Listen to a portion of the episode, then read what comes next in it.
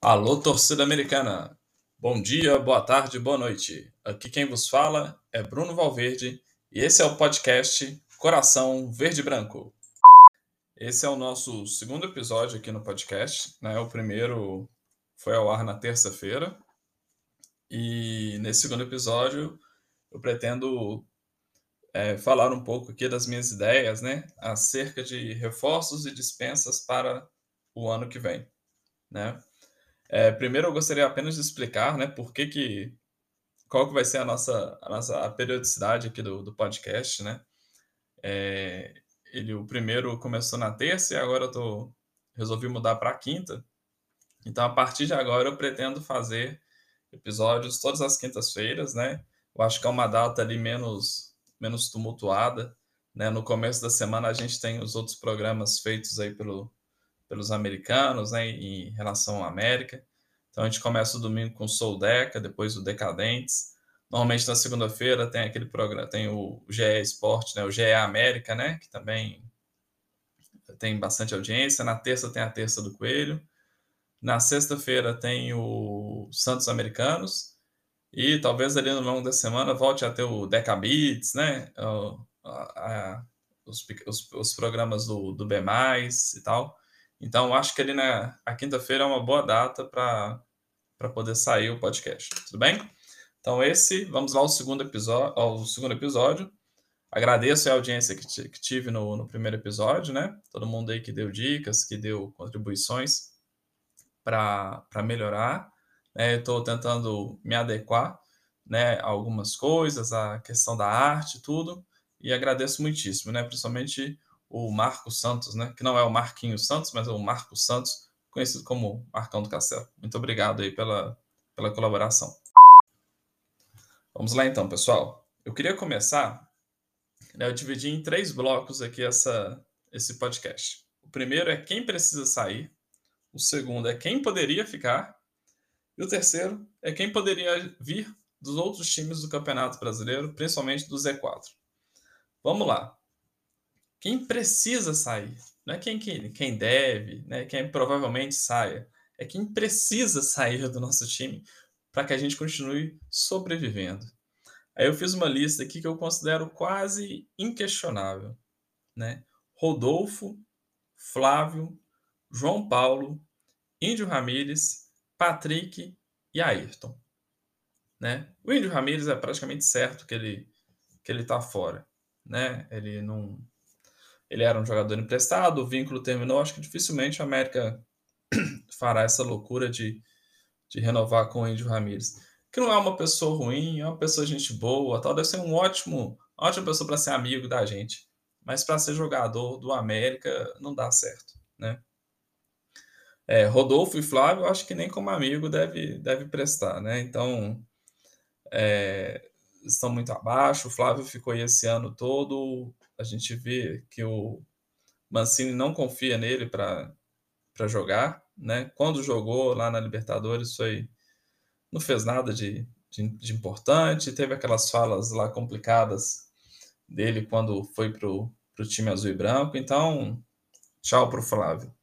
Rodolfo, quase a mesma coisa do Flávio, né? Só que Rodolfo, a gente tem uma memória lá de que de uma série B que hoje parece que ele, que ele foi bem naquela Série B, né? Na verdade, ele fez alguns gols lá, mas ele também matava a gente de raiva naquela Série B, não foi nenhuma. nada supra-sumo, não, né? Na Copa do Brasil também nos irritou bastante, então tchau para eles, né? O Patrick é um cara super gente boa também, é legal, chegou no meio de, de 2021, deu aquele gás pro nosso time mas ele hoje ele não tem mais nada para acrescentar, né, ao, ao América, assim, né? Ele é muito forte, ele, ele tem muita vontade, né, voluntarioso, mas hoje não tem mais nada que ele possa acrescentar para o nosso time, né? É, foi sempre muito profissional, muito respeitoso, mas está na hora dele ir embora, né? Muito obrigado, Patrick. Nunca vamos nos esquecer aquele golaço de falta que você fez contra o Cruzeiro, né? Muito obrigado, mas tchau, tchau. Ayrton, outro caso, né? O Ayrton chegou aqui, se eu não me engano, em meados de 2018, 2019, né? A gente estava numa crise grande lá, com crise de confiança com os nossos goleiros. O Ayrton chegou no meio daquele campeonato com, com Conceição, né? E deu uma acertada ali na, na, na defesa, né? Na, na, na, debaixo das traves ali, né? Mas ele errava bastante, teve aqueles erros contra o, o, no último jogo, né? Contra o São Bento. E aí, no outro ano, já em 2020, né? Veio o Cavicchioli, assumiu de vez a, a titularidade, nunca mais saiu. E a gente não confia. Saiu um pouquinho, né? e a gente não confia no Ayrton, né? Para assumir o gol do América. Então, né? Agradeço. Tchau, tchau. Aí, para a gente ter ideia, já preparando o argumento aqui para o próximo bloco, eu fiz uma estimativa de quanto que esse pessoal, são seis jogadores, quanto que eles recebem no América. Né? Fiz por baixo ali, por, por alto, né? Então vamos lá. O Rodolfo deve ganhar uns 100 mil, o Flávio uns 30, João Paulo uns 60, o Ramires, ele tem um salário alto, mas o América não paga tudo, então imagino que o América deve, deve pagar uns 100 mil por mês para ele. O Patrick uns 60, Ayrton uns 30. Somando isso tudo, dá 380 mil reais. 380 mil reais só de salário que o América gastou com esses caras ao longo de 2022. E não pode repetir isso em 2023, né? Sem falar os cabelos brancos, os estresses, os ataques cardíacos que eles nos provocaram. Então são 380 mil. Vamos para o próximo bloco, próximo bloco, opa, falei que não cebolinha, para ver o que, que a gente pode fazer com esses 380 mil. Bem, a gente pode usar esses 380 mil, né, desses jogadores dispensáveis, né, esse espaço que vai dar na nossa folha salarial, salarial para ajudar a manter alguns jogadores que deveriam ficar. Né? Então, quem, quem poderia ficar no América agora para 2023? Todo mundo sabe, eu estou falando do Benítez. Né? Alguns sites aí estimam que o Benítez receba 340 mil, né? seja o salário dele. O América também não paga tudo isso, mas se ficasse para o ano que vem, se o América resolvesse contratar, teria né, que assumir a, a integralidade do, dos salários. Né? Então, esses seis que a gente dispensou no bloco anterior, a gente podia trocar tudo pelo Benítez. Parece uma loucura, né? Nossa, tá trocando seis por um, né?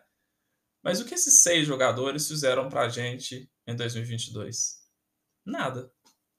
Então, se a gente trocar esses seis pelo Benítez, né? O Benítez jogar em cinco jogos que nem ele jogou esse final do, da temporada, tá pago, né? Ou alguém vai vai, vai, vai, vai, vai questionar, né? Vai, não acredita que os cinco jogos do Benítez foram muito melhores do que todo o ano de Rodolfo, Flávio, João Paulo, Ramires, Patrick e Ayrton, né? Então eu acho que é uma troca justa. Os 380 mil que a gente gasta com esses dispensados para pagar o salário do Benítez. Tomara que ele fique, né? É um jogador diferenciado e que nem o, o Adolfo Parenzi falou no, no Terça do Coelho, né? É um jogador que a gente sempre quis ver no América. Né? Um camisa 10 clássico, que ele não corre, ele faz o jogo correr. Né? Ele, ele, é difícil tomar a bola dele, que eu falei no outro programa, e ele põe velocidade, ele pensa uma coisa maravilhosa ali, incrível, que, vá, que, vai, que acelera o jogo. Né? Sem falar aquela falta que ele cobrou, que foi uma coisa linda. Né? Então, a, o Benítez acho que vale muito ali o, o, esse dinheiro que a gente qualquer dinheiro que a gente for investir nele, né? É lógico que tem aqui também o valor de contratação, mas eu acho que o, Benítez vale. Se o Benítez não quiser ficar, né, eu acho que a gente deveria manter o Conte. Ah, não tem nada a ver o zagueiro com o atacante? É, eles não ocupam o mesmo espaço, mas ocupam a vaga de estrangeiro, né? Então, a, né, a gente já dispensou o Índio Ramírez lá no bloco anterior, então agora a gente fica ali com cinco estrangeiros podendo jogar com cinco, né? Se a gente manter, é, se o Benítez não, se o Benítez não, não for ficar, a gente fica com uma vaga. Eu acho que a gente deveria manter o, o Conte, né? O Conte é bom na bola aérea, ele é comprometido, ele é um pouco, acho que o Conte é um pouco ingênuo, assim, ele parece um menino criado com a avó, né? Então ele não reclama, né? Aqueles lances lá contra o do Voaden, lá em Fortaleza, contra o Fortaleza, os dois pênaltis em cima dele, que o Voaden não deu, o Conte não reclamou, né? Ele fez aquela cara de bonzinho dele e tal e ficou quieto, né? Ele é, então ele é um, ele não é lá aquele zagueiro que a gente aprecia, né? Que é o zagueiro terrorista, né? O zagueiro cara de assassino tal, que se passar ali vai bater até na mãe do, do atacante. Mas ele é, sim, um bom zagueiro. Acho que ele deveria ficar. Outro estrangeiro que deveria ficar é o Cáceres, né? Parece que está de saída, mas eu acho que o Cáceres deveria ficar. Ele, ele foi um bom lateral, um lateral confiável, né? Que ajudou bastante na defesa, ajudou também no ataque, né? E é engraçado que o Cáceres ele acerta o cruzamento quando, quando ele não tem espaço, quando ele não tem tempo para pensar. Aquele cruzamento que é bem na ponta, lá, bem no limite da, da linha de fundo, ele acerta na cabeça do, do, do atacante, né? Então, é, é um cara que trabalha bem sob pressão, né? É, então, acho que o Cáceres deveria ficar e tem muito a, a crescer. O Everaldo. O Everaldo me matou de raiva no domingo, no jogo contra o Atlético goianiense, mas acho que ele deveria ficar também, porque o Everaldo ele tem velocidade, né? Não lá, não tem um chute forte, não tem não tem muita habilidade ali no drible, mas ele tem velocidade. As outras coisas, acho que ele pode melhorar, né? O Everaldo ele é um cara que quase todo ano ele muda de time, né? Então é um cara que, talvez por pressão de empresário, sei lá o que, cargas d'água, ele troca muito de time, ele não tem sequência, né? Eu acho que uma sequência na América pode fazer com que o Everaldo venha a ser um jogador melhor, né? Venha a ser, quem sabe, um quase Ademir, né? Bem, os outros dois que eu acho que deveriam ficar são aqueles que de fato vão ficar. O Aloísio e o Henrique Almeida. O Aloísio ocupa lá uma vaga de estrangeiro, né? Mas eu acho que ele tem ali uma inteligência que faz falta no América. Ele tem uma habilidade que faz falta no América, né? Talvez ele ficando conosco aqui no ano que vem, adequando né, a forma física, ele possa ocupar essa vaga na, na ponta esquerda, ajudando ele a pensar o jogo, né? Para o nosso meio de campo não ficar tão tão, tão perdido, né? Tão carente de habilidade, né? a, a, nosso, a nosso ataque ficar carente de habilidade, o Aloysio pode ajudar nisso. Então, acho que ele deveria ficar. E o Henrique Almeida, ele, ele perde muito gol, ele faz muita raiva, só que ele é um cara que a gente pode confiar nele, que ele vai estar disponível para jogar. Né? Pelo menos esse ano foi assim. Ele se contundiu pouco, ele ajuda na marcação e quando né, apareceu ali, ele fez, ele marcou, marcou gols. É o nosso artilheiro, né? Então eu gostei da renovação do Henrique Almeida, ficaria com ele, tá? Acho que tá legal ali a gente mantê-lo para, para esse ano que vem, né? Não, não é, não deve ser o titular, né, da nossa camisa 9, mas é bom ter ele no grupo. Vamos lá para o último bloco. E o nosso último bloco são aqueles jogadores que a gente poderia trazer dos times rebaixados, dos times do Z4. E aí é um pouco, né, uma discussão que apareceu em alguns programas dessa semana, né? Mas sobretudo é, no programa de domingo do, do Soldeca, apareceu essa discussão no chat lá, né? Quem que a gente poderia trazer dos times rebaixados? Foram citados lá no chat do, do Soldeca o Dudu e o Mendonça. Né? O Dudu é do, é do Atlético Goianiense, é um jogador do, do time, né? do, do próprio Atlético Goianiense. Ele tem 25 anos, passagem pela seleção de base e é lateral direito. Inclusive fez gol contra a gente no, no jogo de domingo. Né? É, é um jogador novo, ele é forte, ele mostrou que ele pode chutar bem, né? Que nem ele enganou com a Vicchioli lá eu tentaria trazer o Dudu. Tá todo mundo interessado nesse cara, o Vasco quer, o Cruzeiro quer, mas eu tentaria trazer o Dudu. Uh, principalmente se o Cáceres de fato sair do time. Né? Eu acho que o Dudu tem ali um espaço, 25 anos, é, né? eu acho que vale a pena a gente é, fazer esse esforço. O Mendonça, lá do Ceará, né? ele tem 30 anos, é um ponto esquerda, e aí a gente precisa de um ponto esquerda titular. Né? Pode ser o Aloysio, pode, mas o Mendonça ele, ele tem essa tem a velocidade, né, que a gente precisa, né, que ajudaria demais o, o América, né? O Felipe Azevedo está ocupando essa posição e mais ou menos ocupando mesmo, assim, né? O, o segundo semestre do Azevedo foi muito ruim, ele demonstrou muito cansaço e ele não tem ele não tem outra coisa para fazer a não ser chutar de fora da área, né? O cruzamento dele dificilmente ele tenta cruzar, né? E ele, o que ele consegue é jogar para a direita e tentar finalizar de fora da área. O que acaba impactando no nosso ataque, né? O nosso atacante quase não recebe passes de qualidade vindos ali do, do Azevedo e também do Everaldo. Então, o nosso, nosso camisa 9 ele tem grande dificuldade, principalmente porque ele não é armado pelo, pelos nossos pontas, né? Então, acredito que o Mendonça possa ajudar nisso. É um jogador veloz, ele é habilidoso. E também fez gol na gente, né? Fez dois gols na gente no, no jogo é, América e Ceará. Né? Ainda era o Dorival Júnior, então, né, quando teve um treinador bom, ele soube jogar, né? Aqui eu acho que tanto o Atlético de Goiás quanto o Ceará, né? Então, assim, a, a, princípio a gente não quer nenhum jogador de time rebaixado, né?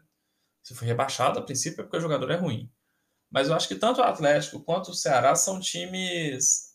são falsos rebaixados, assim. Não eram times que no começo do ano a gente dava como certo que seriam rebaixados. Eles fizeram boas campanhas, foram bem na Sul-Americana e caíram ali por alguma desorganização no meio do caminho. O Ceará tem uma questão política lá, política partidária mesmo, que, que envolveu o time e que foi que levou a essa, a essa situação no final do ano. Não acho que os elencos sejam terríveis, não. Os outros lá do Ceará, João Ricardo e Messias, eu desejo para eles que fiquem muitos anos na, na Série B, né? Então, que, que aposentem na Série B. É, o João Ricardo, desde que saiu do América, do América já disputou, é, vai ser a segunda ou terceira Série B que ele vai disputar. E o Messias, né, o gênio, saiu do América no ano passado, né? Aí o América foi para Libertadores, ele para a Sul-Americana. Esse ano, o América na Sul-Americana e ele vai para a Série B, né? Eu lembro quando ele subiu subiu com a América em 2020, ele falou assim: "Não, espero que seja a última Série B que eu dispute pelo América". É, pelo América certamente foi, né? Agora ele vai disputar mais uma pelo glorioso Ceará, né? Tchau, Messias. Bem, quem mais que interessa lá, né? Lá no, no Atlético Goianiense tem um jogador chamado Churim. Nome horrível, né? Coitado. Ele tem 32 anos, 1,86m e fez 7 gols esse ano, né? Então, assim, é, é um jogador que eu acho que pode ajudar o América, né? Ele é, ele é alto, forte e fez gols num time que, né, que não foi tão bem assim no campeonato. Então, pode pode nos ajudar, né? Ele pertence ao Grêmio. Outro jogador que se interessa um pouco mais, provavelmente vai ser mais caro e dependeria de termos aí o investidor, é o Bissoli.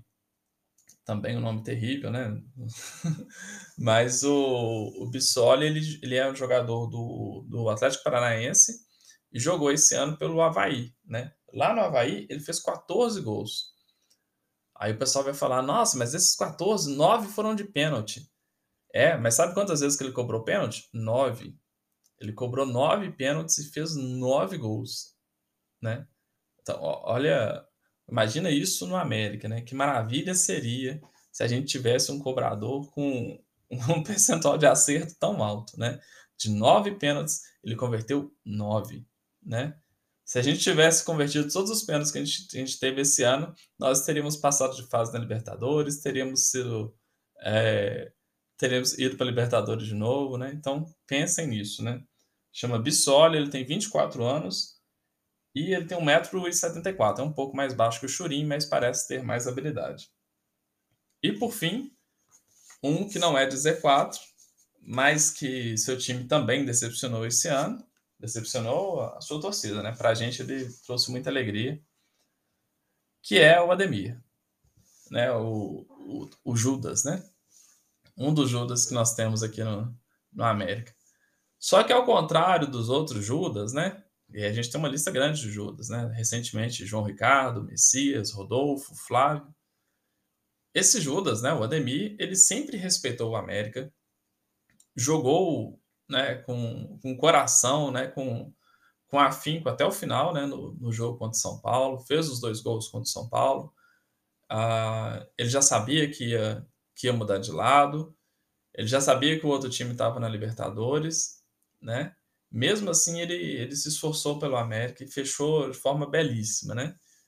É, o ano. Quando foi para o outro lado lá, né? Para Vespasiano, a, sempre que se referiu ao América era com respeito, com admiração, com gratidão. Então, se o Ademir voltar, eu ia ficar era muito feliz. Eu ficava muito feliz mesmo. Até porque o Ademir ficou o ano inteiro esperando o Cavicchioli, nesse, nesse ano de 22. Ficou o ano inteiro esperando receber uma bola que nem o Cavicchioli mandava. E o Cavicchioli ficou o ano inteiro chutando a bola para frente, esperando encontrar o Ademir. Só que eles não estavam no mesmo time, né? O Everaldo recebeu diversas oportunidades, o Juninho algumas também, e a gente via que não ia acontecer, né? E o Ademir lá no time de Vespasiano ficou esperando, ficava lá na ponta direita lá, esperando uma chance de contra-ataque, nunca eu não lembro de uma bola que ele tem recebido como ele recebia aqui no América. Né? Eu acho que a gente devia trabalhar para que esses dois voltem a atuar juntos pelo América. Né? O, o, o Cavicchioli teria, então no meu time ideal, né? Cavicchioli teria na ponta direita o Ademir para tentar fazer esses lançamentos e na ponta esquerda o Mendonça, né? Então ele a gente faria um inferno ali na, na zaga adversária, né? O contra-ataque do América seria seria é, um rolo compressor, né? E aí no ataque a gente poder tem, tem várias opções aqui que eu citei, né? Mas eu acho que até o Henrique Almeida faria mais gols com esses dois pontos, ok? Então essas foram as minhas as minhas impressões, as minhas quase sugestões do América para 2023 para termos um time ainda mais forte.